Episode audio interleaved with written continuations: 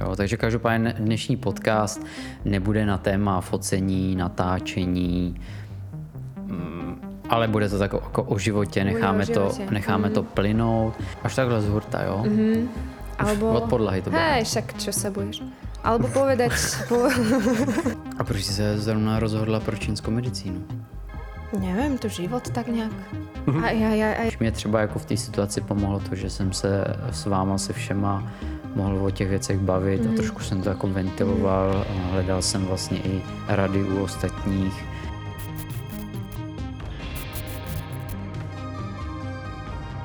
Hello everyone. Jo, můžeme začít, pojď. Jo, máme to zaplý. Jo, já jsem čekal, co řekneš. Okay, hello everyone.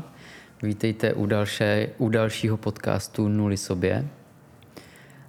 Dnešním dnem přijala pozvání Rita, neboli Dagmar. To stačí. Dáda. Ahoj. Asi, si myslím, že... To stačí takto. To stačí takto, hej. Každopádně ti, co neznáte Ritu, tak je to samozřejmě má přítelkyně. Protekce. A vlastně byla se mnou od začátku vzniku Mockup Space a... Až po zánik. Dobre. Mockup Space nezanikol. Ale určitá část odešla. Presne tak. Až po zánik z tvojej strany. A já osobně si myslím, že Rita má co... K tomu říct? Celkově jako o životě, protože Rita vlastně zašla i studovat teďka čínskou medicínu, budeš nastupovat od září do prvního ročníku. Mm-hmm. Je to tak. A teď byl 0.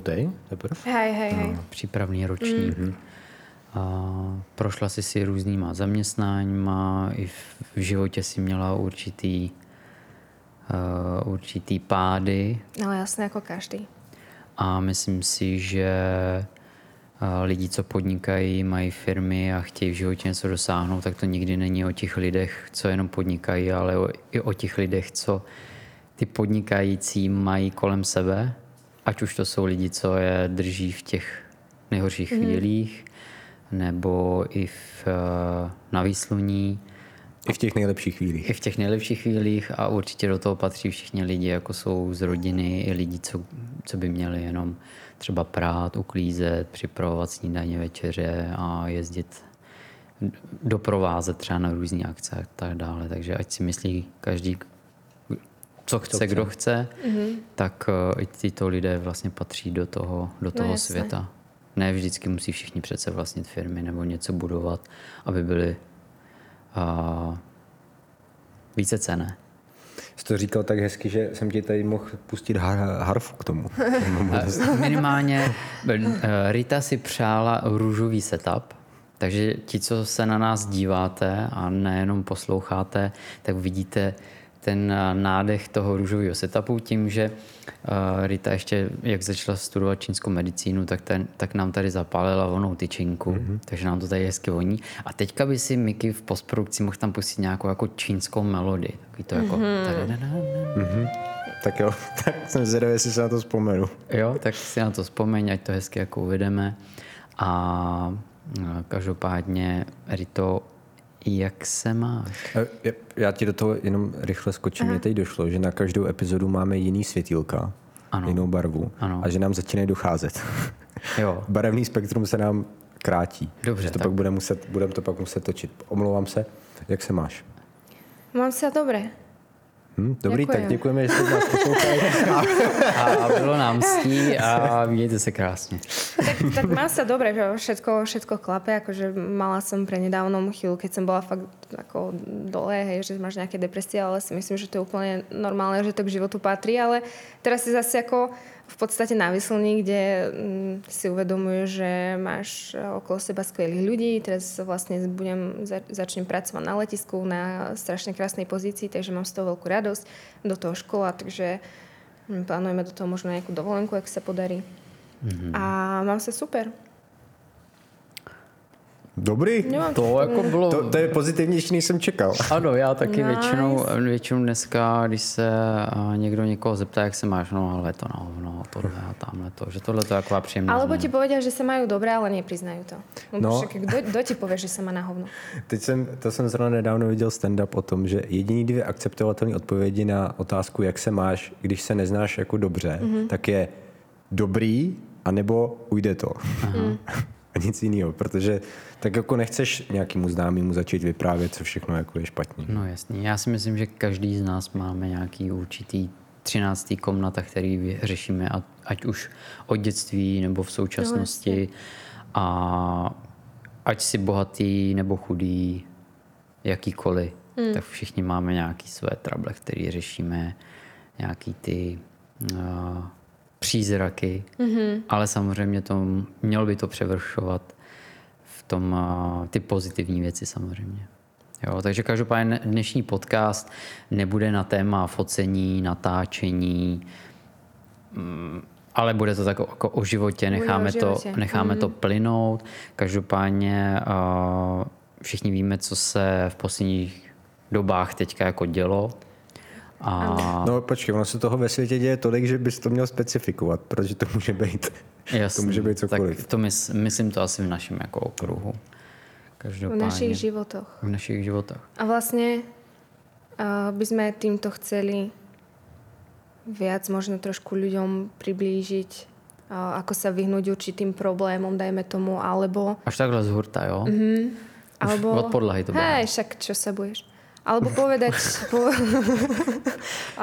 Teď bys tam měl zapustiť tú čínskou melódiu. A povedať vlastne to, čo je nevypovedané. Pretože dám príklad. Napríklad, keď sa rozídeš s frajerom, s frajerkou, tak ľudia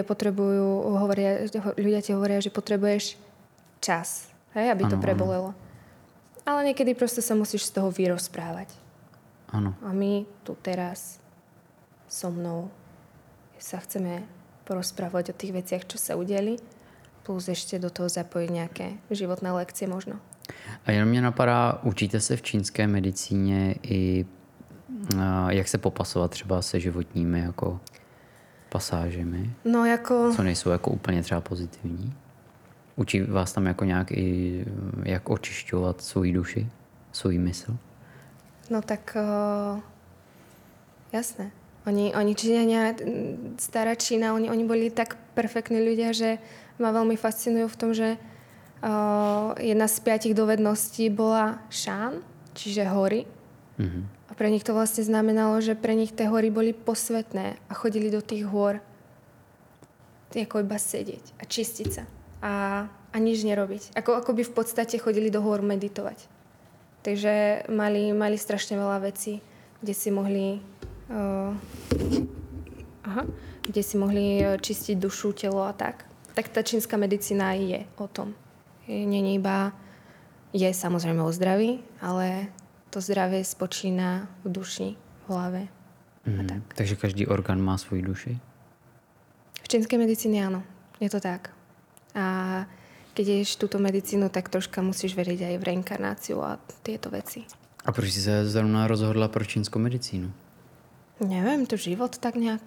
A ja ani neviem, vieš čo, že viem, že som si kúpila nejakú knihu o čínskej medicíne, čo bolo, neviem, 3 roky späť. A nejak ma to pohltilo, no. Až som sa rozhodla, že ja som vedela, že chcem pomáhať ľuďom. Ale stále som nevedela, že ako. No a život mi to nejak priniesol. Až to viem a teraz to bude ešte dlhá cesta, kým to vyštudujem, ale vidím v tom obrovský zmysel. No.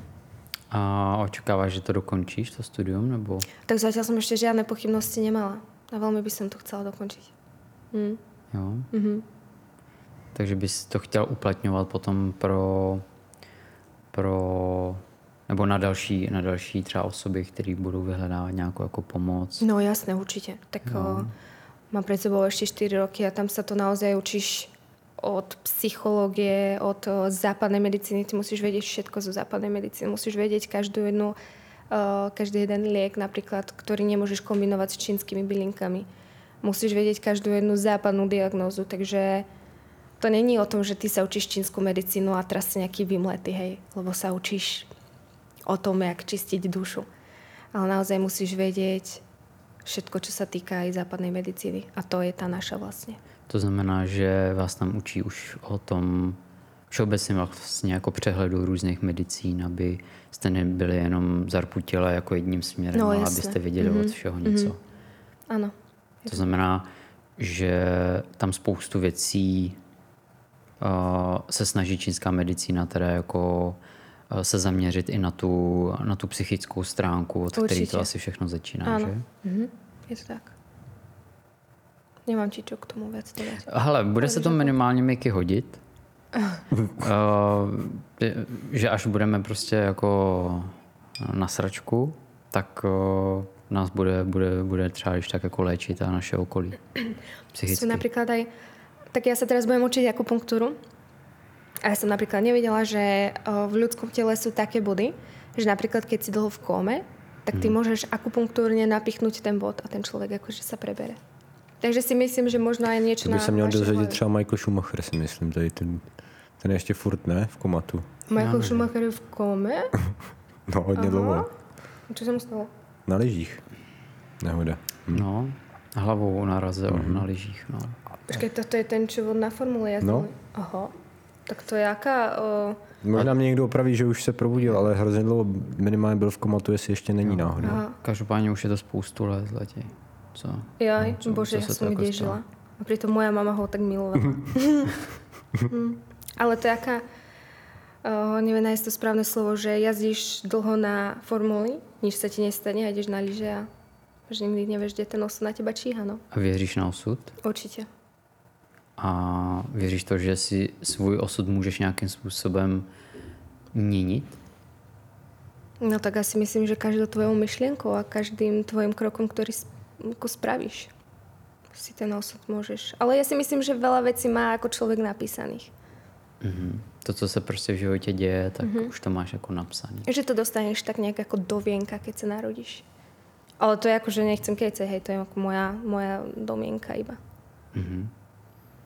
No tak to si myslím, jako, že ta čínská medicína tím, že pokud se zaměřou víc i na tu duši toho těla a na jednotlivý ty orgány. Ano. Tak to má hodně jako společného asi si s nějakým jako duševním jako vnímáním a nebo aspoň takhle by to mělo v těch růžových zámcích fungovat. A mají to velmi krásné, lebo já jsem vám už například hovorila, že pľúca mají jednu dušu a ty například, keď si budeš nadávat, že jsem škaredá, budeš se nějak seba poškodzovat alebo niečo, hovorím v čínskom koncepte, tak tá duša to nejak ako vyhodnotí, že sa nenarodila do správneho tela a tá duša spôsobí to, že môžeš spáchať samovraždu. A takto to tí Číňania, takto sa oni na to pozerali, čo je pre mňa, že wow, že jak ich to vôbec napadlo v tej dobe, hej, že ma to fascinuje. Aj celá tá ich kultúra, no. Ty věříš na osud, Peťa, ne? Věřím na osud. Beru to tak, jako, že tam máme vepsaný, ale do jistý míry jako tomu věřím. Furt tam mám takový to i ty vedlejší myšlenky, že furt si můžeme jako ovlivňovat některé ty věci. Věřím na to, že co udělám dneska, mě může ovlivnit za 5 let, co se jako stane. A když potom si vědomíš některé věci a situace, co se ti vlastně jako v životě staly a podíváš se trošku hlouběji do minulosti, tak vlastně už tam na základě s odstupem třeba času na tu danou událost si třeba začal jako uvědomovat, jo, tak už tam se některé věci prostě jako hly nějakým směrem, tak abych vlastně jsem se dostal dneska tam, kde třeba jsem. Nebo to, co se mi třeba stalo dneska, tak abych, že vidím ten zárodek už třeba nevím, před lety. Jako. A o tom jsme se vlastně i včera spolu bavili. Je to tak, že... Některé ty věci prostě je potřeba vnímat ty okolnosti. Přesně tak, no. Že to jsou přesně ty skutky. Čo jsem ti hovorila, že skutky jsou silnější než slova. A to jsou přesně ty věci, že ty si musíš všímat, že nevnímat, jako vnímat aj ty slova, ale potom vidíš, že ten člověk urobí nějaký skutok, nějaký čin. Vlastně si povedať, že aha, tak taky to ten člověk vlastně v skutočnosti je. Mm-hmm. Slova, to ti aj ja môžem porozprávať, aj básničky, ale keď neviem, ako sa ten človek v skutočnosti chová, tak... V nejakých konkrétních třeba vypjatých situacích tak většinou se říká, že v ten daný moment ten člověk zareaguje tak, jak vlastně vnitřně je. Ono je to možná i jako třeba, že speciální jednotky a tak dále, tak oni tě dostávají jako do krizových situací a sledují tě, jakým způsobem se zachováš, jestli jsi agresor, pravda, jestli jsi klidná povaha, jestli dokážeš reagovat. Ty bys o tom třeba něco mohl říct, Miky, když jsi studoval policejní akademii? Jo, tak já jsem i trénoval na to, aby šel k zásahovce. Tam je to... Oni vlastně hledají hrozně specifický lidi, který na jednu stranu přesně v těch výpadných situacích dokážou zachovat klid, ale zároveň to nejsou psychopati. Psychopat je klinický termín, kdy ten člověk opravdu jako necítí strach, má narušený limbický systém, má amygdalu, která je centrem strachu. A oni vlastně nehledají někoho, kdo je úplně jako přeplej a nemá žádnou empatii a tak dál, ale hledají někoho, kdo je schopný řešit problémy pod tlakem, a to je jako velký rozdíl. Zároveň oni mají sestavený nějaký tým, a to platí si myslím na všechny týmy jako celosvětové, v jakýkoliv společnosti. Dejme tomu, že je tam 10 lidí.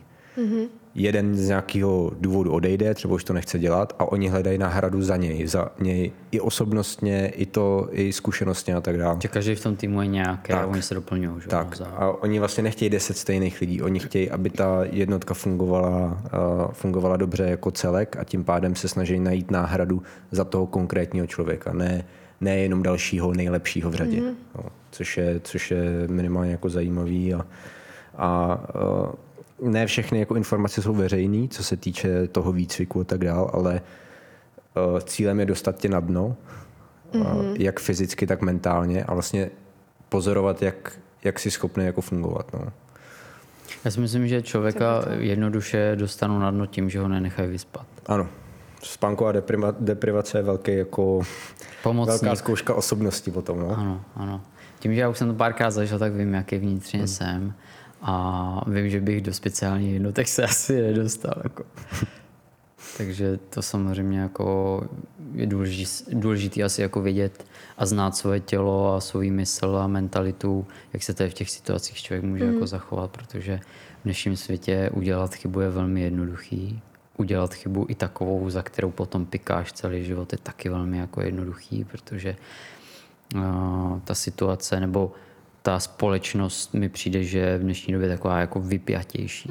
Že je to tak jako napnutý jak struna a stačí jenom jako trochu, aby to třeba někde jako prasklo. Že? To vidíme třeba v některých okolních státech nebo trošičku dál v těch státech, že tam stačí prostě trošku a vlastně ten systém selhává, začne se rabovat a ty lidi prostě se začnou chovat jako zvířata a projevují se vlastně tak, jak se projevují. Tak to stačilo to už počas koronky, keď vykúpili tie cestoviny, nie? Že my sme išli do obchodu. A to ale ťak, môj obľúbený slovečkov. Tak to je to, no. To je extra. Ale za to môžu aj televízne noviny. A tieto všetky veci, ktoré ľuďom vyplachujú mozgy, doslova. Tak neslyšíš tam nic pozitivního, no, dost jako na tebe dělají ten určitý nátlak toho, že celý svět je zkažený, no, že je vlastně i nebezpečný chodit vůbec do ulic. Teď jsme byli svědkem toho, že někteří lidi se prostě báli cestovat do Prahy, protože tady se šířil covid a přitom člověk tady jako žil. A nic se tu nedělo, že? A nic se tu albo úplně jako nedělo. Dělo, ale jsme to tak nepocitovali, hej. No. S takovým jako samozřejmě člověk to musí brát s nadhledem, jako ty věci. Kde ty se vidíš zletí za 5 let třeba? To je oblíbená otázka u pohovoru. Ano. A ještě na to budeme oba koukat takhle. Jo, a ještě lampičku. Tak já se vidím za 5 rokov, to možno bude znieť úplně jako sci-fi, hej, že z cesty, ale že budem žít někde v nějakom dome pri lese, pri potočku, a chcela by som veľmi, by som si prijala svoj státok a mať koňa, to je môj sen. Hata titulu. A tam vlastne mať svoju ordináciu. Jakože léčit zvířata nebo lidi? Lidi jsou taky zvířata. Někdy. No, a tam si robí to svoje. A ten statok. A tam, vieš, ako žiť tak trošku odrezaný od civilizácie. Absolutne by mi to nevadilo. Niekde pri potočku v lese, fakt, no, tak si to predstavujem. A tam sa ja vidím. Mm-hmm. Co si myslíš o egu? O egu? Mm-hmm. Dobrý sluha, zlý pán. Můj kamarád zápasník byl takhle v podcastu a na tohle by odpověděl: ego je jako žena, dobrý sluha, ale zlý pán. Nice. No, protože jako ego se hodně v dnešní době jako rozebírá, existuje spoustu podcastů o tom, jak by člověk měl to ego dávat jako stranou a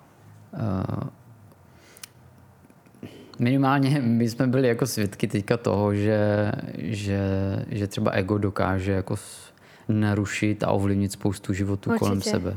Určitě ego je... Můžem nadávat? Jo, tady můžeš říct, co chceš. Prdel. No. Kozy.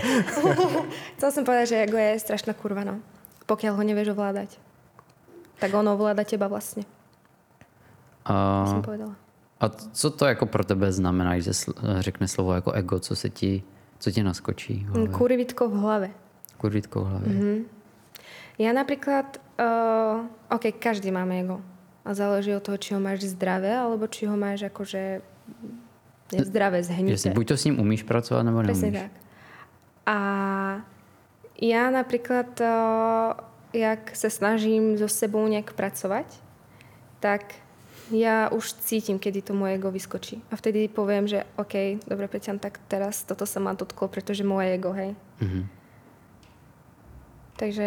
Dobře, ne, že bych jako slovo ego vystřelil z čista jasná, ale jenom mě to jako napadlo z toho hlediska, že to ego jako patří i do toho světa, toho léčitelství, že si tím egem taky můžeš prostě jako uškozovat a můžeš tím uškodit i ostatní. A je to velmi velké téma, co se prostě jako řeší, o kterém se otevřeně jako lidi baví. Najhoršia možná kombinácia asi je, keď počúvaš všetky možné podcasty o egu.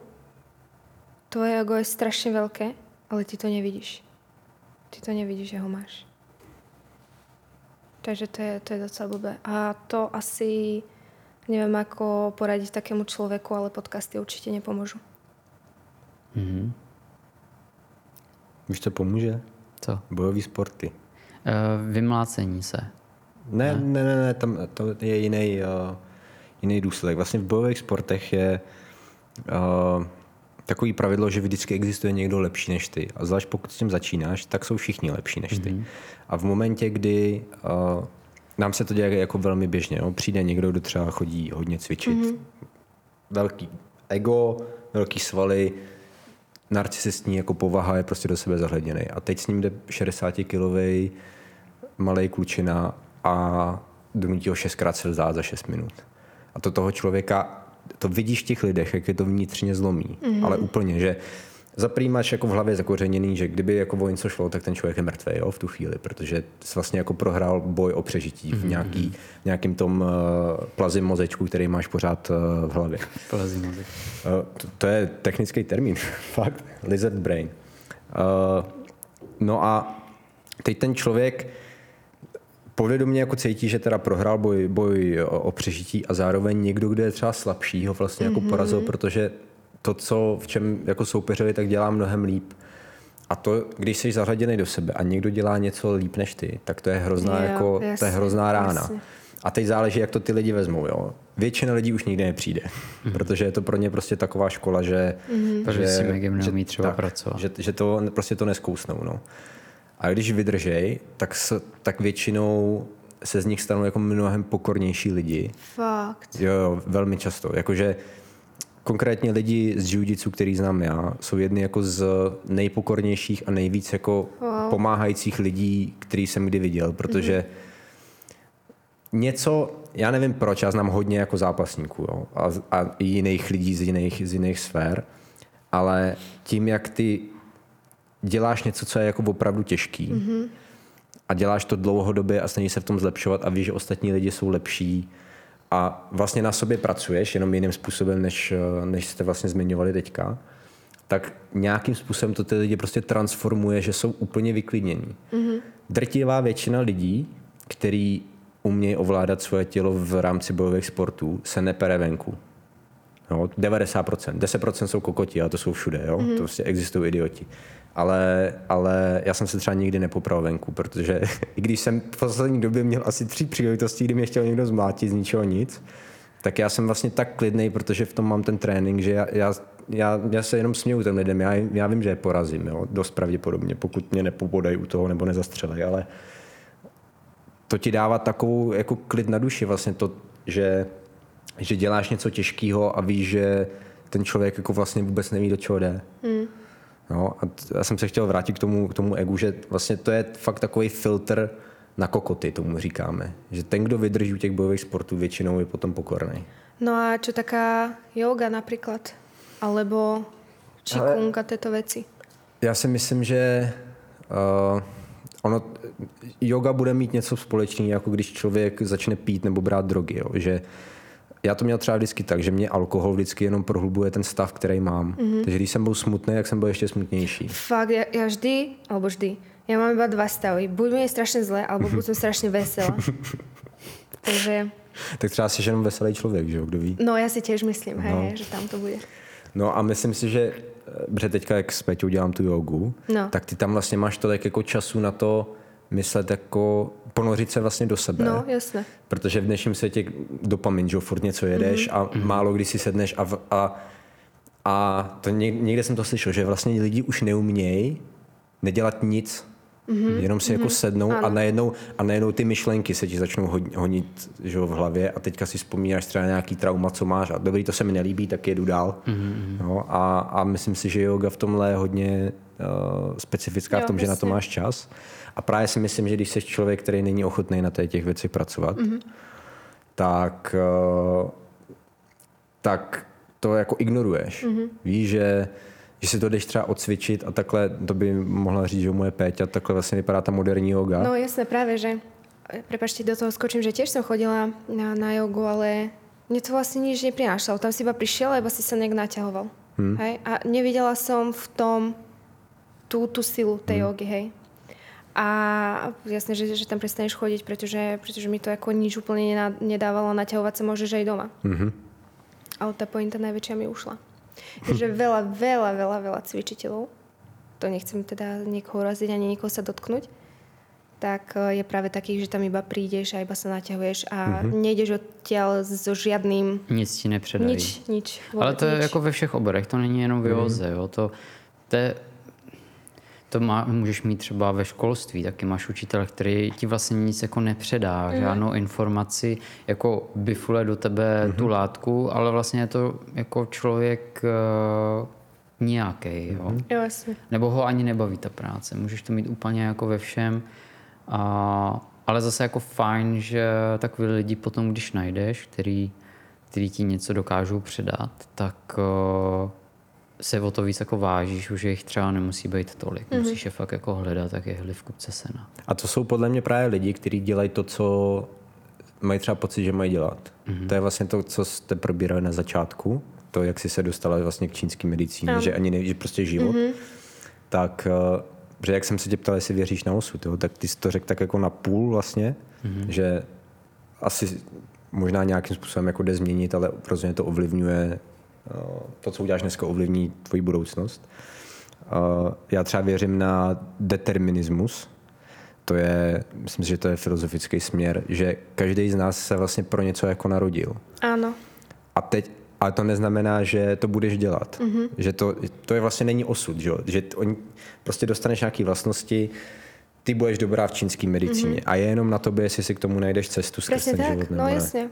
Hej, vím přesně, co tím chceš. A myslím si, že lidi, kteří k tomuhle našli cestu, tak tu svoji práci dělají jako velmi dobře. A kdyby všichni lidi dělali to, co vlastně by měli dělat a baví, tak svět by byl jako hezčí. Ne? Ano. Tak mě těž dlouho trvalo, tak nejsem jakože stará, ale těž až 5 rokov po tom, co jsem skončila střední školu a v kuse jsem chodila a hovorila jsem, že ty kokos, na čo jsem na tomto světě, že jaké je moje poslanie? Furt som to riešila stále a potom Ani nevím, jak z něčeho nič přišla ta čínská medicína. Tak tam byl, že potom ten zlom, že my jsme asi před rokem a půl přestali jíst to maso. Jsme se ho nějak přejedli na jedné oslavě. Přijeli jsme domů a řekli jsme si, ty bá, to fakt nám je těžko a špatně. V ten večer jsme se ještě pustili nějaký pořád ohledně vegetariánství nebo veganství. A ten večer vlastně jsme přestali s maso, drží nás to rok a půl a nejsme nějaký jako striktní vegetariáni, ale to maso jsme fakt hodně jako omezili.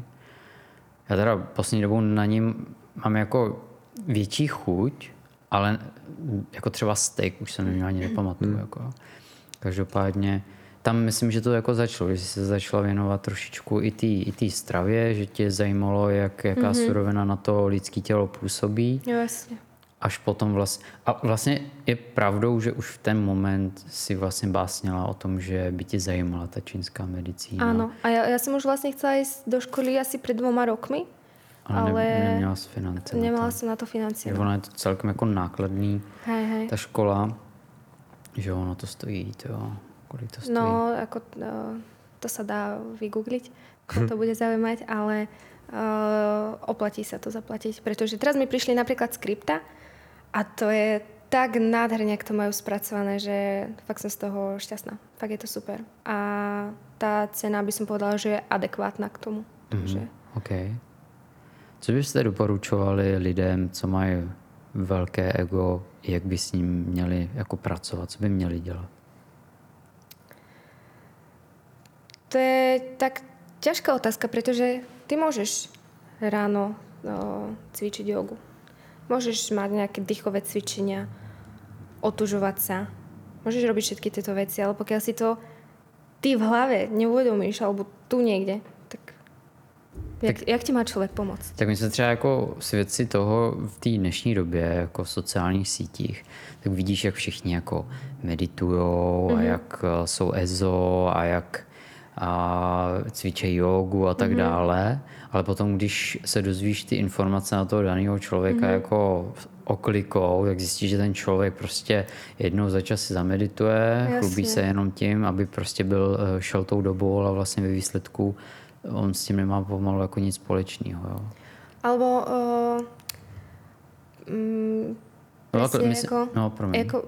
keď budeš furt dávat na sociálne siete, jako máš čistú myseľ a všetko úplne skvelé, nádherné. No tak hovno, by si za tým asi nechválil, keby to tak bolo. Nemyslím si, že to je pravda. A viem to, že to není pravda. Alebo takisto, keď niekto stále rozpráva o karme. Karma ti to vráti, karma, hento karma. Však kurva nechaj tú karmu, nech pracuje. Nechaj ju, však ju nechaj. Bože, že som sa úplne rozčulila, lebo to je takový téma posledních 2 podcastů, to rozčílení. Ano, to Kuba s tím začal, že se mu spašejí kladiva. Dá, že se tady spaší kladívka. Spaší se jí karma. Ale viete, čo tým chcem povedať? Však ju nechaj, nech pracuje. Každý vedomý, normálny človek vie, že každý skutok má nejakú... Bože, teraz som sa zamotala. Koľko požiča, aké požičaš, také vráťaj. Já si myslím, že čím víc ten člověk se tím chlubí, jak je EZO, tak tím méně EZO. Aspoň mi to tak jako přijde. A potom se bavíš s člověkem, který ho pomalu na sociálních sítích nevidíš, jenom ti stačí na něj koukat a nemusí ani nic mluvit a předá ti takovou energii. To je jako příklad, jak jsme byli na jedné akci, kde jsme potkali na akci pana majitele tohohle areálu. Ano. A to byl člověk, který do dneška ve mně jako zanechává dobrý pocit. Takový dobrý pocit. On tam promluvil pár vět a člověk furt se na něj musel jenom dívat a úplně tě jako fascinoval. Předal ti takovou věc, takovou jako energii, že... A nenajdeš ho na sociálních sítích tím, že by se jako chlubil. Možná si to ani sám neuvědomil, ale z něj normálně mluvil samotný život, zkušenosti, pokora. Ano, velmi pokorný člověk. Takhle totiž vypadá opravdu vyzenovaný člověk. Ano. No, to je přesně, že nie je nič spirituálnější, než být skutočný. A to je přesně má vrátit tým skutkom a tým slovám. A asi stále v jednom kruhu. Takže... Pohybujeme se v kruhu. Zero. Je to. Uroboros. Začínáš od nuly, skončíš u té nuly. Takže tak. Zlatě, hele, všichni víme, že jsme měli teďka nějaké jako těžší období. Mm-hmm. To ještě trvá. A ještě to trvá, ještě to vlastně jako neskončilo. Co bys poradil lidem, když fakt jako zažívají svoje dno, mm-hmm. Plácají se v tom, protože někteří lidi, že potřebují ten svůj čas, aby se z toho vlastně jako dostali. Mm-hmm. Dejme tomu, řeší špatnosti v práci, s kolegou, v životě prostě, já nevím, v rodině nějaký úmrtí nebo finance, nějaká jako špatná událost. Mm-hmm. A jsme prostě svědky, že někdo na to potřebuje třeba několik let, aby se z toho dostal. A jsou lidi, kteří jsou schopní se třeba za měsíc jako postavit a jít dál. Mm-hmm. Máš na to nějakou nápovědu nebo radu, jak se z tohohle všeho jako dobře jako dostat, co nejrychlejší, nebo zdravě se z toho dostat? Jo, tak já to dám příklad těba. Ano. Hej. Vtedy pred mesiacom, keď sa všetko začalo extrémne gradovať, to bola nedeľa, si dodnes pamätám, keď to všetko začalo gradovať a druhá strana prestala komunikovať, odmietala komunikovať, tak ty si bol stále na telefóne. Lebo druhá strana komunikovala, ale iba cez správy a nie úplne akože pekné milé správy. A ty si mal hneď urobiť to, tak teraz už to je jedno, že to hovorím, ale keby už náhodou do budúcna niečo. A niekto ťa takto bombarduje správami, e-mailmi alebo niečo a nie je to príjemné, tak okamžite zahodiť ten telefon. Nechať ten telefon aspoň deň, dva, nech si tam leží a ty ísť niekde do lesa a so psami sa prejsť do parku a jako vyzenovať sa, hej, vo vodovkách. Že to by som urobila, keby viem vrátiť čas, tak ti ten telefon zoberiem a nedám ti ho. A vlastne vtedy som to aj spravila. Keď si sa zložil v Stromovke, tak som mala tvoj telefón a bola tam aj nejaká správa. Dala som ti ho až vtedy, keď som videla, že si v pohode. Pretože som vedela, že tá správa by ťa ešte ako už úplne na sanitku alebo niečo. Takže... A on to. A máš to. No tak já jsem jenom tu situaci konkrétně jako řešil, že jo? Já si nerad od těch věcí jako utíkám. Každopádně třeba to v ten daný moment mohlo být asi jako nejlepší řešení, že z toho trošičku jako utéct, vyčistit tu hlavu. Vypnout. Jenom prostě toho bylo tolik, že člověk chtěl to jako vyřešit co nejdřív. Ale nechtěl jsem to úplně jako dojít. Spíš možná taky jako člověk chtěl těch kroků udělat o trošičku víc, než ten protějšek, mít trošičku jako náskok a o tom prostě jako přemýšlet. Tak... Musíš byť 2 kroky dopredu, aby si nevyšiel s holou prdelou. A ja si myslím, že to je úplne správne. A nemyslím si, že by sme niekomu ublížili alebo kryudili, alebo...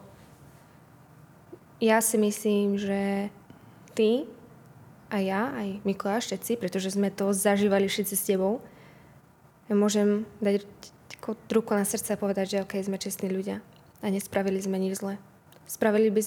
Spravili sme iba to, čo sme považovali za správne, ale nikomu sme tým neublížili. Nikoho sme neponižovali, nikomu sme nenadávali. A tak, musím sa napiť. Tak sú v živote situácie, ktoré sú těžké na psychiku a jakmile člověk s tím nemá třeba danou zkušenost, tak to s ním samozřejmě může jako zamávat. Proto se říká, že život tě naučí a čím člověk starší je, tak tím těch zkušeností má víc. Pravděpodobně si tím životem prostě prošel víc těma situacema, takže jakmile potom tu situaci danou zažíváš třeba znovu, která... Nevím, jestli by se to mělo dít nebo nemělo dít. Každopádně možná, že když se ti ta situace znova vrátí, ať už jako s jinýma lidma a tak dále, tak možná si nebyl jenom ponaučený z té první, proto se ti vrátil, aby si se tím ponaučil. No jasně, určitě. Ale když se ti jako stane, že to není prostě daný, jako že se ti to nemůže stát, tak minimálně víš, co tě to bude stát, co to vlastně jako i psychicky způsobuje a možná jsi jako odolnější a dokážeš ty věci řešit trošičku ještě jako elegantnější. Jo? Proto si myslím, že třeba někteří lidi, co fakt jako v nízkém věku říkají, jak jsou už nad věcí a tak dále. Já si o to osobně nemyslím. Ani ja tiež by som mohla povedať, aká som vyzenovaná a v kľude, ale veľmi si uvedomujem, kde sú moje slabiny a na čo mám pracovať. A ja si myslím, že celý život ten človek na sebe pracuje. To nie je, že ja teraz 26 poviem, že OK, študujem čínsku medicínu a teraz budem nejaká svatá alebo niečo. Až prosto od začátku do konce svého života. Hej. Tak každý z nás máme takový ty své spouštěče, co nám něco jako vyvolávají, ať už nějaké emoce, stavy, reakce, a ať už je to za vytvořený jako v dětství nebo prostě v průběhu toho života, tak si osobně myslím, že by tyhle ty... A to je zase, jsme o tom poznávání toho sama sebe, nebo sám sebe, že když ty víš, kde ty spouštěče jsou, a už cítíš, že ti někdo, ta druhá strana, ten spouštěč začíná jako na to sahat, tak by vlastně člověk měl říct a dost. Mm-hmm. A buď to si dát jako čas, nebo zastavit toho člověka, že tohle to už prostě jako mě zraňuje a už cítím, že to jako není dobrý. Tak čím víc jako posloucháš to své tělo, tak tím víc ty věci dokážeš jako koordinovat, vlastně ovládat. A v ten moment si myslím, že ten člověk se stává jako lepším člověkem, protože zná sám sebe a může tím dost jako třeba i pomáhat těm druhým. Jako. To je právě to, že uvědomovat si sám seba a uvědomovat si, kde jsou ty tvoje slabiny a kde jsou ty tvoje spoušťače. A přiznat si to. Hlavně si to přiznat a povedat si, že OK, teraz toto se ma dotklo. A nehrať sa ako, že som vyzenovaný a vlastne nesmrteľný, alebo jak to nazvať, vieš? Nedotknutelný. Jako ja teraz som bola u jedného lekára, na normálne obvodný doktor. A to bolo... začal mi hovoriť, že ako... nie, meso, čínska medicína. A už ma mal za krávu. A už ma mal za... nejakú ako vymetenú, vypatlanú, hej. A strašne sa do mňa obúval. A ja som iba prikývovala. OK. A presne som mu mala povedať, keď už sa dotkýňal toho mojho spúšťača, mala som mu povedať, že pán doktor, okay, to mi nie je príjemné. A ja som mu nič nepovedala. A to znamená, že ja keď som odišla z tej ambulancie, ja som myslela, že fakt ako som mala slzy v očiach, že ty vole, čo bolo. A toto je, viem, že je moja slabina, že si neviem zastať samu seba. U druhých ľudí. Neviem sa obhájiť. Vieš, že im to nechám, že OK, však porozprávaj si. A potom sa... Hej. Potom brčíš doma do polštáře. Je to tak, no. Tak aspoň víš, na čem máš ako pracovať. No jasné, hej. A to je to, si to uvedomiť. A vedieť o sebe, vnímať sa to svoje telo. Tak. Co, Miky, jaký ty máš na to názor?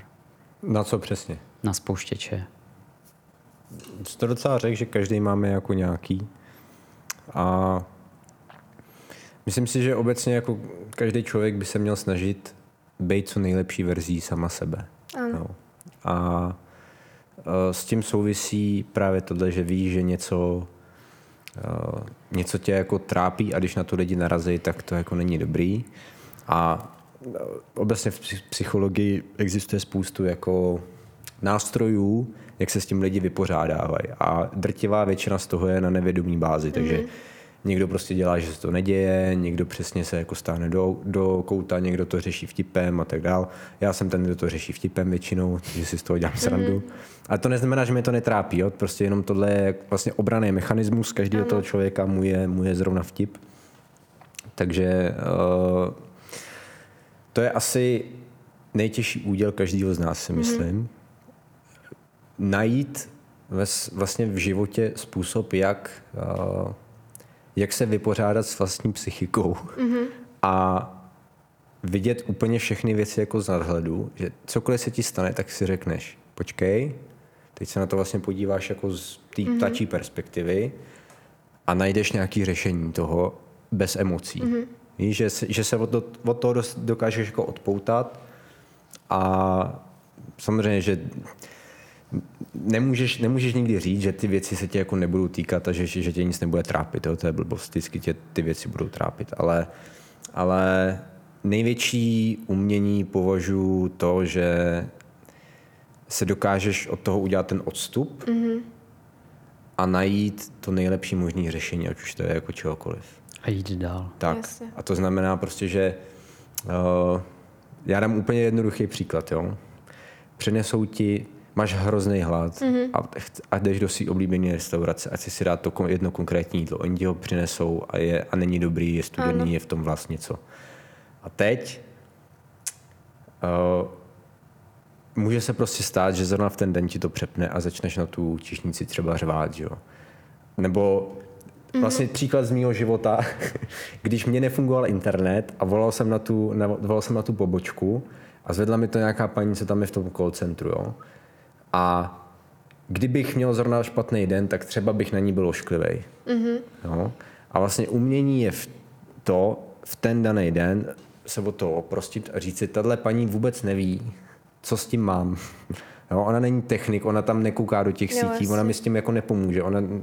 Ta číšnice taky nemůže za to, že tam kuchaři spadnou vlas. Jo? Ty věci se jako dějou. Takže naučit se jako od tohohle přesně mít odstup a říct si, tenhle člověk za to jako fakt nemůže. Když udržím klid, řeknu jim, co se děje, tak třeba mi přinesou nový jídlo, jo, a všechno bude v pohodě.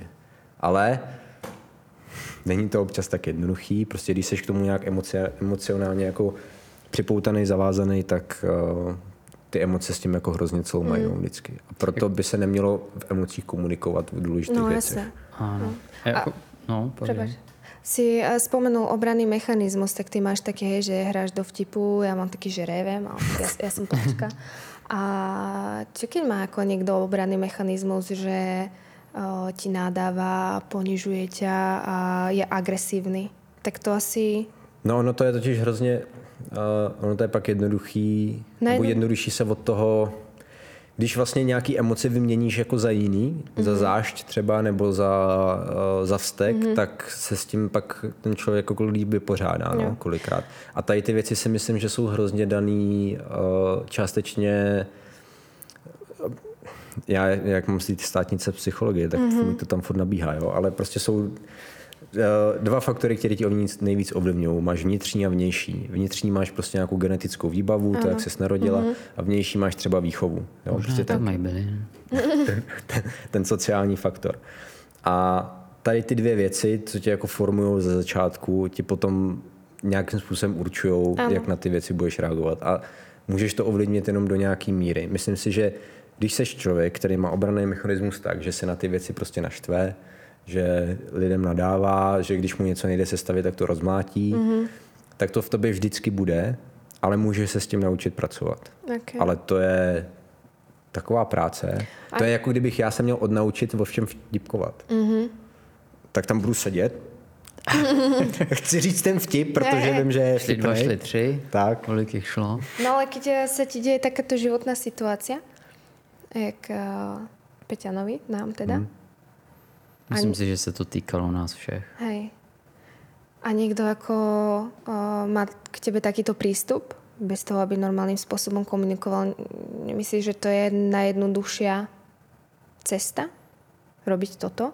Jako pro toho člověka? Vlastně. Že uráža druhých a ponižuje a tak? Nebo no, já si myslím, že to je spíš jako nějaký průvodní faktor toho...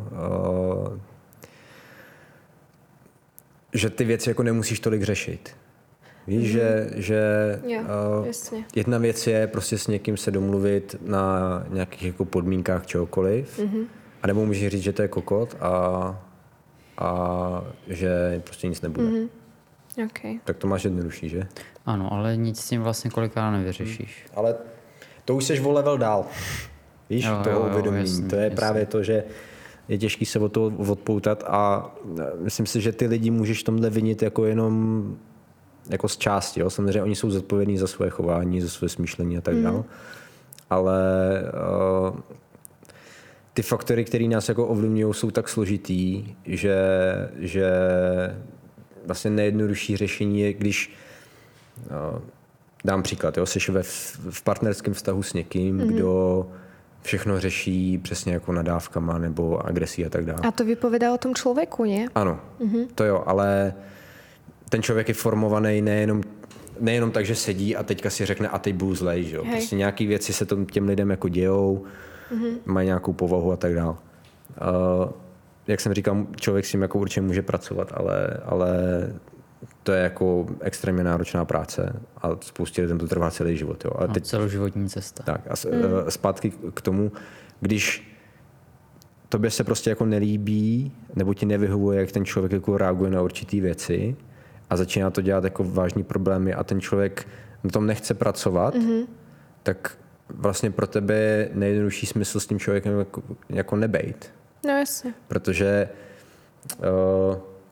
když ten člověk to nechce změnit, tak víš, to jsou takový ty věci, jak si lidi třeba potom udělají dítě, protože si myslí, že se to jako změní, ano, pak se rozvedou a to dítě na tom trpí, že? To jsou všechno tady ty jako záchranné vlastně akce, nekompatibility těch lidí a ve finále to jako končí špatně. No. Já třeba zastávám názor, že lidi se po určitém věku jako v zásadě neměnějí. Že oni jsou nějak vyformovaní a jsou nějaký člověk.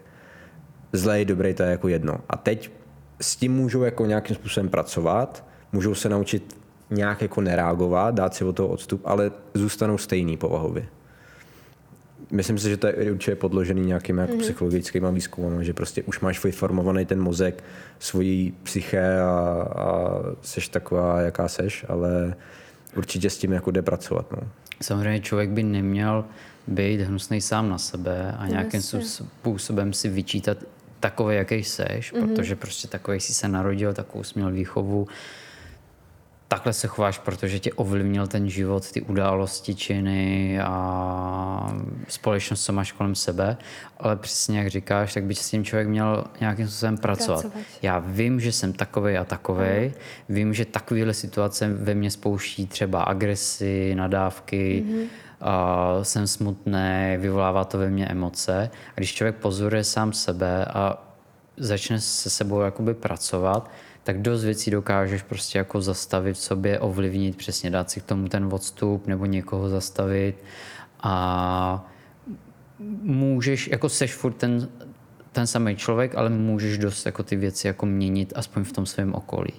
No ale některý lidé to nevidí, že to tak mají.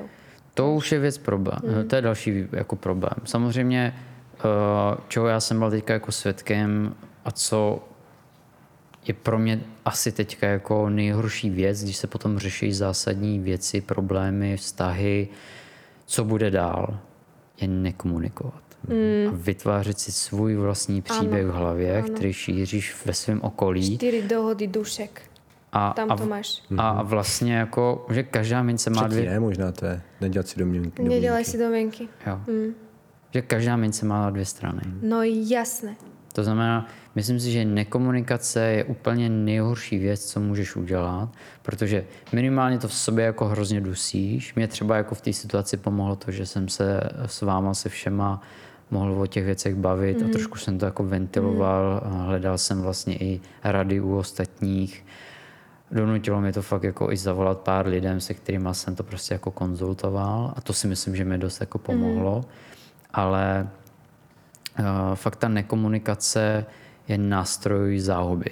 Že tou vlastně nic nevyřešíš. No, to jenom oddaluješ, ba naopak to prohlubuješ a když nekomunikuješ a během těch svých nahromaděných emocí a pocitů, kdy svět se kolem tebe prostě zbláznil a veškerá negace směřuje jenom k tobě a všichni jsou na tebe vlastně zlí a všichni to s tebou myslí špatně a potom v ten moment nekomunikace vypálit něco, čeho ty můžeš za...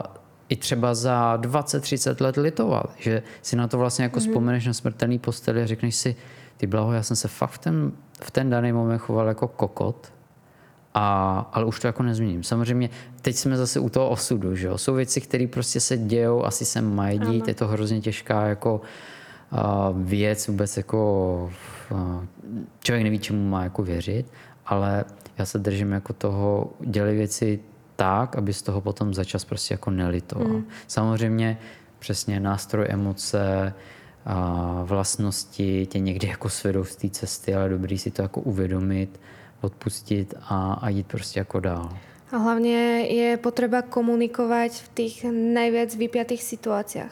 Keď víš, že se ti rúca firma, rúca se ti vzťah, ste parťáci milión rokov, ste najlepší kamaráti niečo, tak ty predsa nemôžeš prestať komunikovať.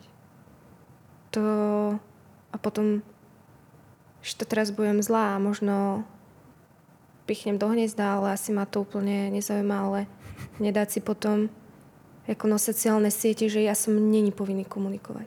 Hovno si povinný komunikovať, pretože sa ti zrútil jeden vzťah s človekom, s ktorým si 8 rokov podnikal. A s človekem, ktorý ti vlastne ako stál po boku, když ti bolo nejhúř. No. Ja sa asi začnem. Tak sa mi rozbúchalo srdce, nebudem emoce. Emoce. Jo, tak je to téma, který je jako cholostivý, samozřejmě ještě zdaleka není jako za námi. Asi hromadu lidí ví, o čem se jako bavíme. Určitě, jasně. Každopádně to, že vlastně jako došlo k tomu, že jsme se třeba od toho Mockup Space odloučili, tak mělo už nějaké jako dlouhodobější.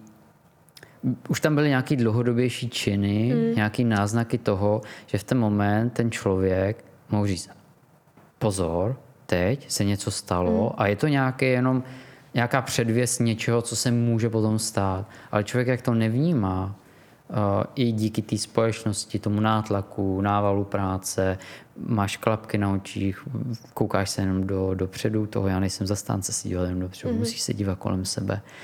V armádě taky, když jdou zástup, tak se dívají za sebe. Jo?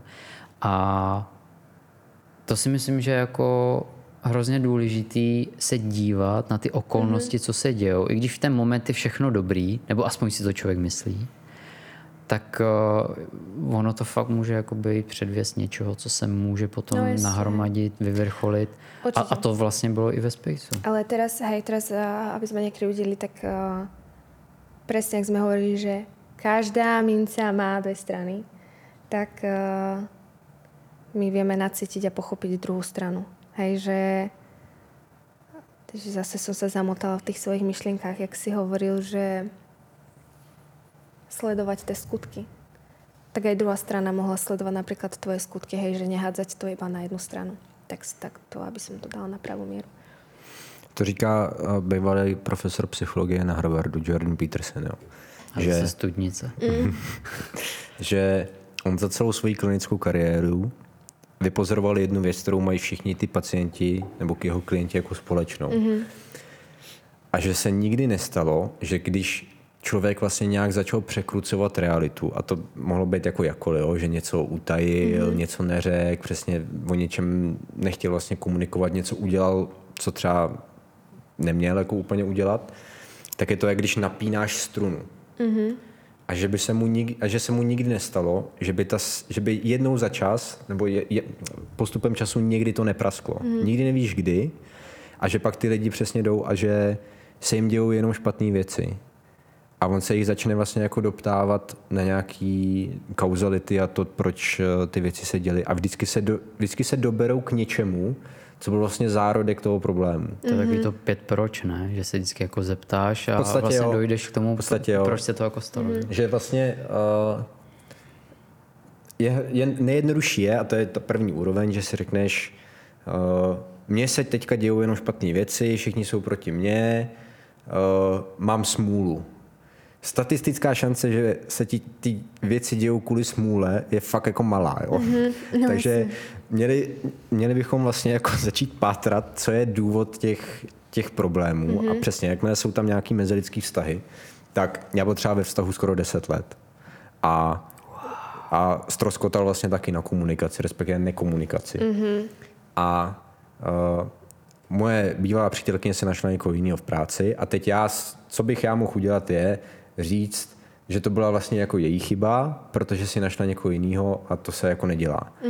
No ale teď se začneš v tom rypat a teď si říkáš, jako proč se to vlastně stalo, tak asi nebyla spokojená, že jo, s něčím. Takže hledala něco, co asi neměla u mě někde jinde. No a tím pádem se dobereš k tomu, že to vlastně asi byla i moje chyba, že jo, z nějaký velké části. A přesně v těch vztazích máš vždycky ty dvě strany mince, jak jste říkali. Ano. A chyba je většinou jako na obou stranách. Určitě, jasné, hej, to není iba, že... Jo, že vždycky je to, jakmile se v tom přesně začneš takhle jako pátrat, tak najdeš nějaký třeba věci, co měly být jako udělaný jinak. Ale jednoduchý by samozřejmě bylo říct jenom, no, špatně, ona si našla někoho jiného, to je prostě jako na ní. Ale to tak není. No. Ale jasné, hej, že jak každý příběh má ty dvě strany, tak v tom příběhu za to akoby můžou být dvaja, hej, že to nespůsobí iba jeden člověk, aby jsme nekryudili. To samozřejmě. Jasně. Jo, já jsem si vybavil pár věcí během toho, co jsi mluvil, co člověk mohl udělat samozřejmě jako ano, líp. Jasně, jo. A to už nezměníš. No. To už samozřejmě jako nezměníš. Každopádně věci se dějou pro něco. Je důležité si to uvědomovat a vlastně jako eliminovat to do příštích jako dalších událostí a činností a být prostě jako zodpovědnější, ponaučenější a jít vlastně jako dál, že? Protože být z toho jako na sračky celý život nemá smysl. No, vlastně. Ale důležitý prostě teda jako spadnou, jak jsme se vždycky jako bavili, oklepat se, uvědomit si, co bylo vlastně tou příčinou a co tě vlastně dohnalo k tomu, že jsi se takhle jako cítil nebo cítila a jít dál teda. No. Jo, určitě se v tom nerochnit a myslím si, že když potom vůči tomu druhému člověku, který třeba v tom problému byl s tebou, vlastně už přestaneš cítit nějakou zášť nebo nějakou vinu, tak si myslím, že máš nejlépe nakročeno k tomu to fakt jako odpustit, pustit dál a jít dál. Samozřejmě každý člověk má svoje skrytá komnata, že i ta událost vědomě, když si řekneš, že už je to za tebou, tak když by se v tobě někdo jako pošťoural fakt jako do nitra, tak to třeba za sebou nemáš. To jsou zase potom lidi, kteří mají předurčeno pomáhat takovým lidem a dokážou ty energie nějakým způsobem začistit, uvolnit, aby si to jako uvědomil nebo uvědomila a vlastně jako odpustila a šla dál. Takže asi takhle. Hej. Za mě. Že mám toko věcí, čo by som povedala, ale nevím, koľko máme času. Tak řekni. Hodina, minuta. No, dobré. Tak může to být trošičku jako další podcast. Může si to někdo pustit na 3x. Jasně. Když to bude do 4 hodin, tak je to v pohodě. Pojďme rozobrať tému, že každý člověk má svoje prednosti, ale každý člověk má i svoje slabiny. A myslím si, že keď ty máš nejakú slabinu, že je správne, aby som ti tú slabinu tvoju pripomínala? No, jako pokud ten člověk si uvědomuje ty slabiny a pracuje na nich a prostě ty slabiny jsou tak velký, že je to fakt celoživotní jako cesta.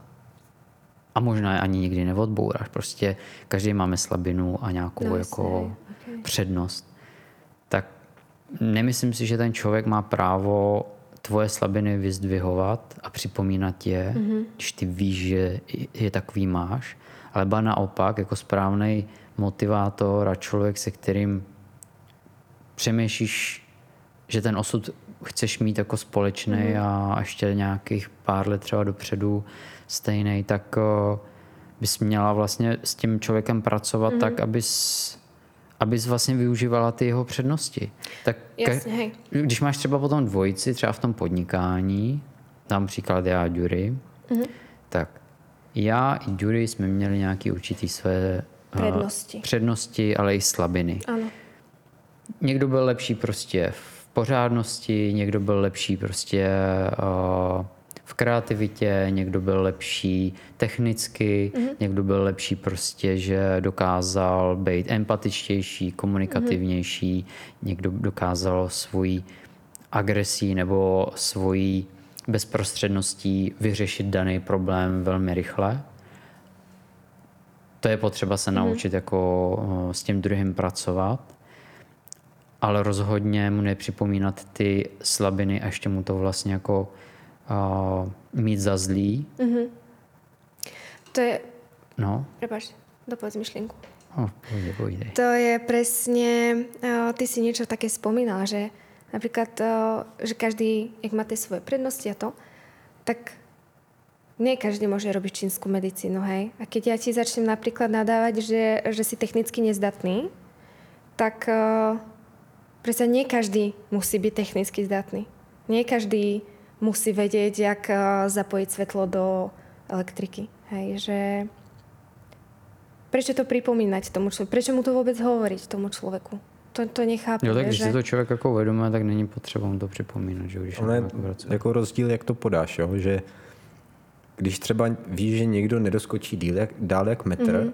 a víš, že ta díra nad propastí má 2 metry, tak je asi fajn mu připomenout, že to jasný, nedoskočí. Jasný. Víš, takže když se chce někdo vrhnout do něčeho, co by mu mohlo ublížit. To je ten úhel pohledu. No. Přesně, tak hov na to vlastně jde o ten úmysl, jo? Mm. Protože ty můžeš někomu ty slabiny připomínat s dobrým úmyslem. Jako, hele, víš, že jsi prostě důvěřivý člověk, možná jako dávej bacha ano, tak to a tak dále. Super, no? Super si to vystěl teraz. A nebo taky můžeš, někdo se spálí a ty mu to můžeš začít přerozovat. No jo, ty jsi prostě důvěřivý člověk, to ti patří, víš? To je to stejná věc, ale jiný úmysl. Když to myslíš v dobrým s tím, že tomu člověku chceš pomoct, jako super. Upřímně pomoct, tak si myslím, že to je dobrý. Mm-hmm. No a ještě mě napadá, že... Dada vzala podcast pod svoje vedení. Já mám strašně veľa myšlenok v hlavě, že by som tak... Dáda sobě, tak byla by škoda to utnout, povídej. Že čo by si například... Máš právo sedět. Hej. Čo by si doporučil ľuďom, keď majú svoju firmu? A napríklad ja si budem cez teba ako cez SROčku budem chcieť kúpiť tento mikrofon. Tak čo by si doporučil ľuďom, aby spravili? No tak to je jako konkrétní příklad. Jo. Samozřejmě já jsem teďka na tom bitej, protože se mi to děje. Okay. Myslím si, že je dobrý jako důvěřovat, ale prověřovat. Uh-huh.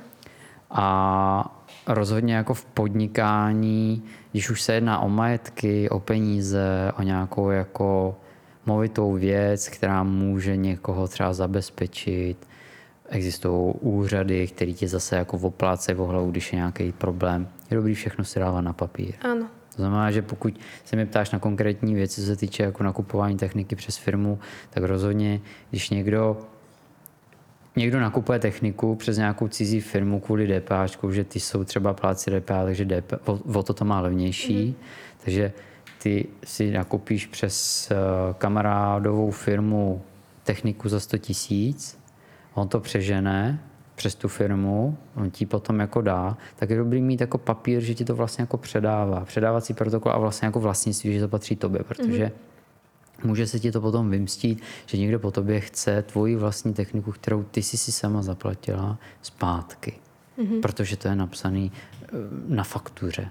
To se mně třeba konkrétně jako děje, kdy je na mě naléháno, abych vrátil určitý věci, které jsem si prostě sám na ně vydělal, ať už prodejem svých věcí, anebo svojí činností, svojí kreativitou a ještě potom blbý, když je to pod nějakou výhruškou. Ty pojdeš do basy? Ne, to ne. Dobré. Nepůjde. Ne, já si rovním srandu. Tam myslím si, že v ten moment je potřeba komunikovat a domluvit se teda na nějakém východisku, ale ve výsledku, když jeden chce se domluvit, ale ne za těch podmínek, které prostě byly vymyšlené a nebyly vlastně jako probraný i s tou druhou stranou. Mm. A když ještě druhá strana přestane komunikovat, tak to nevyřešíš někdy ten problém. No, jasně. Takže je potřeba, a jsme tu zpátky o komunikaci a o tom být empatický a trošičku jako vyslechnout si druhou stránku. OK, hele, pojďme se domluvit, jak to tady uděláme. Já tady mám tohleto, mělo to takovouhle nějakou jako hodnotu a je to třeba nějakou dobu používaný, tak pojďme si stanovit nějakou novou hodnotu a pojďme se jako domluvit, ať to právně a papírově jako vyřešíme. Mm. Ale to jsme zabředli fakt jako do konkrétního příkladu. Ale to je přesně to, co jsme tady říkali předtím. To máš ten odstup od toho, že nesmíš vlastně to brát emočně a říct si, OK, tak jak to vyřeším, tak tohle by byl jako... Máš vlastně kompromis. No, no a potom... Mně jde do hlavy, kde je to spirituálno. Jo, jasně, to potom narážíš konkrétně. Mně ještě jenom napadla jedna jako myšlenka, jo. Pardon, jasně. Jedna myšlenka v tom, že, a to jsem někde i slyšel, když někdo někomu položí otázku, tak automaticky na otázku můžeš dostat 2 různé odpovědi. Pozitivní anebo negativní. A pokud ty někomu položíš otázku, a on tě na to odpoví negativně a a ty se naštveš a vlastně se stáhneš, že jak je možný, že jsi mi na to odpověděl tohleto, tak to nebyla otázka. Protože na otázku dokážeš odpovědět dvěma způsoby. A pokud ty se na někoho obracíš a někoho se ptáš, tak musíš počítat s tím, že to může být i odpověď taková, která úplně nesouzní tvým vnitřním nastavením, ale počítat s tím dopředu, OK, tak když mi takhle odpoví, jak já zareaguju a jaký bude další postup. To dává logiku, ne? Ještě můžeš odpovědět, že nevíš. Že nevíš, ano, tak to jsou tři. Ale jakože v dnešním světě spousta lidí dává otázky, ale nepřijímá tu odpověď, protože to je odpověď, kterou oni nechtějí slyšet. No, to znamená, jasný, tak se neptej. Tak prostě rovnou řekni, jak to jako, tím pádem jako chceš, ale to není otázka. A v ten moment tebe nezajímá ten názor toho druhého. Zajímá tě vlastně názor jenom ten tvůj. No. Je to tak, no. Jo, je to tak. Fajn.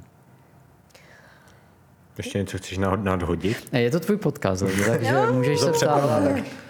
No, tak mě se možno zaujíma, že budem šprtať do rozdělenia, protože... Je teda fakt, že ty jsi toho samozřejmě jako plnější, ale samozřejmě chápu to, že i tebe se to prostě jako hodně týkalo, že od začátku vzniku toho Mockup Spaceu. Když se budeme bavit na rovinu, tak se teďka bavíme o rozdělení firmy Mockup Space a Zero Limit.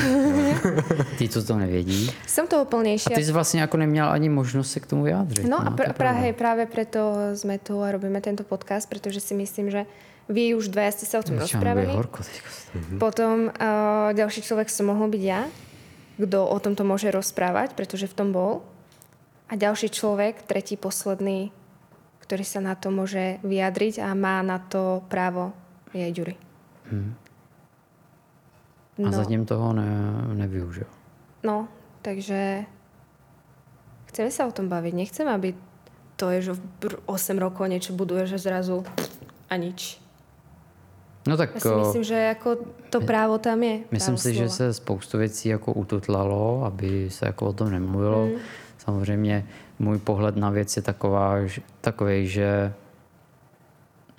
na to, že tady jako vybuduješ něco, co spoustu lidí zná, jsi toho součástí, takhle ze dne na den nejseš a vlastně tvoje vyjádření jako v pár storičkách taky si myslím, že není důstojný. Jo. Samozřejmě druhá věc je to, jak ta druhá strana prostě nahlíží na to, že člověk natočí podcast, baví se o tom jako otevřeně. Někdo si to samozřejmě může vzít osobně, ale nemyslím si, že bychom někoho jako dalšího jako pomlouvali. Spíš se jenom jako o tom bavíme a řešíme prostě, co se třeba mohlo jako změnit. Nebo... A hovoríme iba pravdu.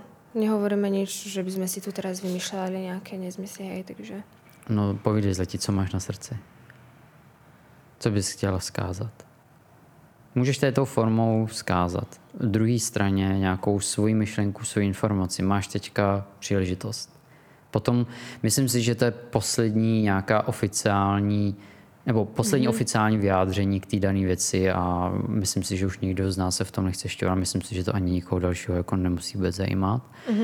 A máš vlastně jako možnost se k tomu vyjádřit, protože ty jsi byla opravdu součástí od začátku, ať už si to někdo jako myslel nebo nemyslel, tak i to, že člověk makal v Brně na studiu a ty jsi mezi tím vařila a starala se třeba o nás, aby jsme měli co do huby a tak dále, tak já upřímně si myslím, že z toho byla velmi jako toho součástí a vždycky, když byla nějaká akce a všichni odešli, tak...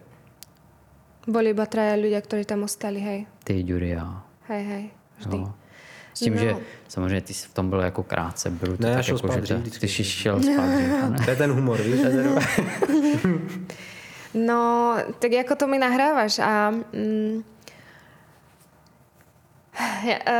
je to... Myslím si, že to ten závěr by měl být za příplatek. No. Je to možno kruté, ale jediná věc, která se z celé této situace má nejvíc dotkla, akože fakt, akože... Vnitřního já se ti dotklo. Hej, mojho ega. Ano. To by tě Dušek dal teda. Ono se ti to dotklo. Ano. Jo. Tak to je to, že keď druhá strana povedala, že Brno vybudovalo sám. Brno sa vybudovalo samo.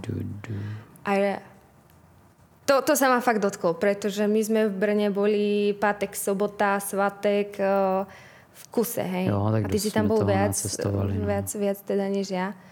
Ale tiež si myslím, že som bola obrovskou súčasťou a dala som ruku k dielu. Takže táto jediná vec ma nejvíc zamrzela. Jo, tak ale já si myslím, že budeme věřit to, že spousta věcí se říká v různých situacích jako emočně. V emociách, jasné. Nemyslí to třeba úplně vážně.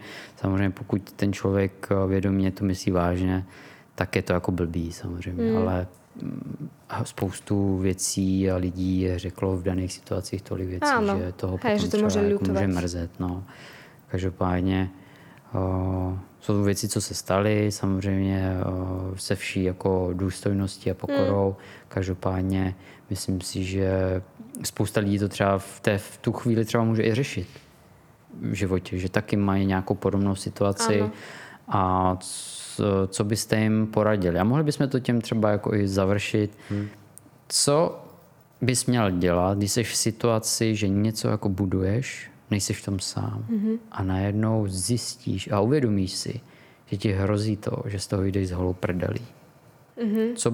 Co bys Miky udělal? Ať už je to cokoliv. Může to být firma, společnost, může to být nějaký partnerství a tak dále. Prostě tě hrozí, že o to přijdeš. Co bys mu poradil? Nebo poradil? No, tak já to vemu na situaci, kterou znám, jo. Protože Space nebyl moje firma, takže to je... Ano. Sice jsem byl součástí, ale jde to vlastně jako mimo mě, protože nikdy mi to nepatřilo, ale tak vrátím se k tomu vztahu. Já jsem třeba řešil to, že dobrý, tak očividně to jako skončilo a jestli se budu vůbec moct jako dovolit bydlet v tom bytě, víš, anebo... teď budu muset na sebe všechno přepsat, teď nevím, jak na tom budu finančně, smlouvu mám ještě na rok a čtvrt. Jo, bavíš se o vztahu, co ti skončilo. Tak. No. A tak jsem tady ty věci jako začal řešit. Ale já jsem hodně takový plánovací typ, což znamená, že jsem si udělal jsem si plán, všechno selže, tak co se stane je to, že mi propadne kauce na tom bytu, což je 42 000, což je docela dost. A budu se muset nastěhovat někam. Jestli za mamku do Pardubic, za babičku do Liberce, asi bych musel jako dojíždět sem nějak, nevím. Co mě nejvíc pomohlo a tím pádem, co bych poradil, je obklopit se dobrýma lidma. A teď nemyslím dobrýma lidma, který se mnou půjdou jednou za týden na pivo, jo? To nic neřeší, ale dobrýma lidma, který v těch špatných chvílích jsou ochotní pomoct. Ale v dobrém úmyslu. Ano, v dobrém úmyslu. Já jsem třeba v ten večer, co jsem se to dozvěděl, tak jsem volal svému kamarádovi, to je ten můj společník, o kterém jsme se bavili, se kterým trénuju, a spal jsem u něj tu noc. On, i když šel druhý ráno do práce, tak si se mnou dal room jako na zapití žalu. Ale měl jsem někoho, s kým si o tom právě můžu povídat. Jakože podle mě nejhorší je, když se ti tady ty věci dějou, se vlastně uzavří před tím světem, protože to tě jako vnitřně sežere a zničí. Ale nemůžeš si na tady ty lidi vzpomenout až v době, kdy se ti něco sere. Takže obecně obklopit se správnýma, dobrýma lidma, který ti pomůžou, když tě je jako nejhůř. No. A zároveň ty bys pro ně udělal to samý opačně. Rozhodně jako myslet na ně i nejenom v tom špatném, ale prostě budovat ten vztah a předávat si navzájem. Takže obklopit se správnýma lidma a ono všechno ostatní pak bude snažší. No. That's true. Co zletí? Co bys doporučil takovým lidem? Komunikovat. Takže vlastně je to dost jako pro mě vymluvit se z toho. Hej, jasné. A ještě... nevím, něco se má tam ještě napadlo, ale čas mi to už nedojde. Komunikace alfa omega, by jsem povedala.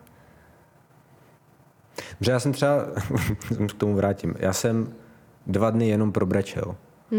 Takže já jsem jako nebyl ve stavu řešit nějaký důležité věci a proto jsem kolem sebe potřeboval ty lidi, kteří mi třeba jako s něčím takhle pomůžou, jo? Se stěhováním třeba případným, nebo jenom, že tam můžu přespat, protože nechci spát doma. Mm-hmm. No, takovýhle věci, takže určitě komunikace je vlastně to, než se to zhroutí, je velmi důležitý. Mm-hmm. A v momentě, kdy přesně dostaneš nějakou takovouhle ránu, tak mít kolem sebe ty správný lidi, který tě podržejí. No. To může být rodina, kamarádi, úplně kdokoliv. To může být terapeut klidně. Jasné, jak možno keď komunikovat, tak troška s empatiou a ne bez emocí. To by som ešte najskôr to rozdýchať a potom možno odpísať. Keď tak. A neposrat se z toho. Ono to nějak dopadne. Vždycky. Jo. No, teď je asi řada na mě, že jo? No, jako do Simiky mi vzal jako slova obklopovat se těma správnýma lidma. To je věc, co mě třeba teďka v té dané situaci dost pomohla. Díky Bohu za svou rodinu, díky Bohu vám, díky Bohu fakt jako lidem, kteří jsou třeba jako z oboru a dokážou mít na to ten správný pohled, protože si to třeba taky zažili. Takže to je jako alfa omega.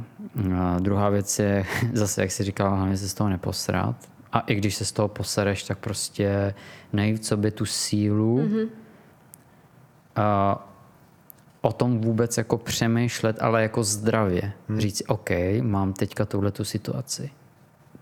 Co můžu udělat pro to, abych se z té situace dostal? Ať už, nebo takhle, aby si se z toho dostal ne z holou prdelí, když teda potřebuješ něco si ještě jako zachránit. A fakt se na to připravit. To je ta příprava. I u focení je potřeba přípravu. U všeho je příprava a být prostě o 2, o 3 kroky dál, než ten protějšek. A být připravený vlastně na cokoliv. Co já jsem teďka hodně, na čem jsem stavěl to, že jsem si stavěl ty nejčernější scénáře. Co se nejvíc a nejhůř může stát. Co ti kdo může vzít, kdo ti co může udělat, kam se můžeš jako nejhůř dostat. Fakt si vzít ten nejčernější scénář a od toho to vlastně jako stavět. A ty se vlastně připravuješ na to nejhorší, ale ono to třeba nepřijde. To nejhorší přijde. Vlastně se i psychicky na to připravíš a už nemůže být nic horšího. Už tě nemůže vlastně nic překvapit. Už to může být jenom lepší. To znamená si to fakt všechno dát na papír, projít si to, nastudovat, prodiskutovat, domluvit se s lidmi, když by bylo nejhůř, jestli by ti v některých věcech jako pomohli a udělat si vlastně jako zadní vrátka, se kterými se můžeš mírně utěšovat a říkat si, OK, hele, když se to stane, tak já můžu udělat tohleto a tohleto, něco můžu odvrátit, něco můžu prodloužit, něco můžu prostě jako eliminovat, něco se prostě jako stane a myslím si, že je hrozně důležité v těch situacích pracovat sám na sebe, dát si ten svůj čas, ten klid, přemýšlet o tom a hlavně se z toho co nejdřív jako dostat, protože jakmile se ty v těch věcích budeš utápět hrozně dlouho, tak ti to poznamená a tu tvoji svíčku života ti to tak upálí, že už to nikdy vlastně jako v životě nedožije. To mám od tebe z čínské medicíny, že každý máme svíčku života a není to o tom, že ta svíčka nabíde, ona jenom ubývá. A jenom otázkou, jak rychle. To znamená, že ty situace nám hodně potom spalují energii a asi není ostuda si prostě přiznat, že člověk udělal nějaké chyby. No to je právě, že si myslím, že je super, že si to budeš přiznat. No teď právě říkám, že je důležité si přiznat, že člověk udělal nějaké chyby a eliminovat je a být tak ponaučený z toho, že když potom někdo za tebou přijde z těch tvých známých, co třeba ti v ten moment pomohli, že řeší to samý a oni se ti budou zeptat, hele, co jsi udělal pro to, že jsi se tak z toho rychle dostal, tak aby jim člověk dokázal pomoct a být jim vlastně tou oporou, že to je to nejdůležitější, co vlastně jako potřebuješ. To je za mě ty dané věci. Já mám ještě myšlenku nakonec, jo. Okay. Opět od psychologa Jordana Petersona. Když někdo, je to víc na trošku jako jiný situace, ne takhle černý, kdy už se něco jako zkazilo a teď co s tím dělat, ale spíš na rozhodování se mezi nějakýma důležitýma aspektama, že třeba to může být, jestli pracovat nebo jít studovat čínskou medicínu. Ano. Jo, s Péťou jsem vlastně řešil to, jestli studovat nebo dělat jogu. Jordan Peterson právě doporučuje nemyslet v těchto případech jenom na to, co se může jako pokazit, ale na ten druhý extrém. Vzít si oba extrémy a porovnat je mezi sebou. Jo? Co je nejhorší, co se ti může stát, ale co je naopak nejlepší, co se ti může stát. Takže kdybych to dal jako třeba na tebe, tak nejhorší, co se ti může stát je, že třeba tě to přestane bavit a půjdeš do nějaký jiný práce. To je asi to nejhorší, co se ti může stát.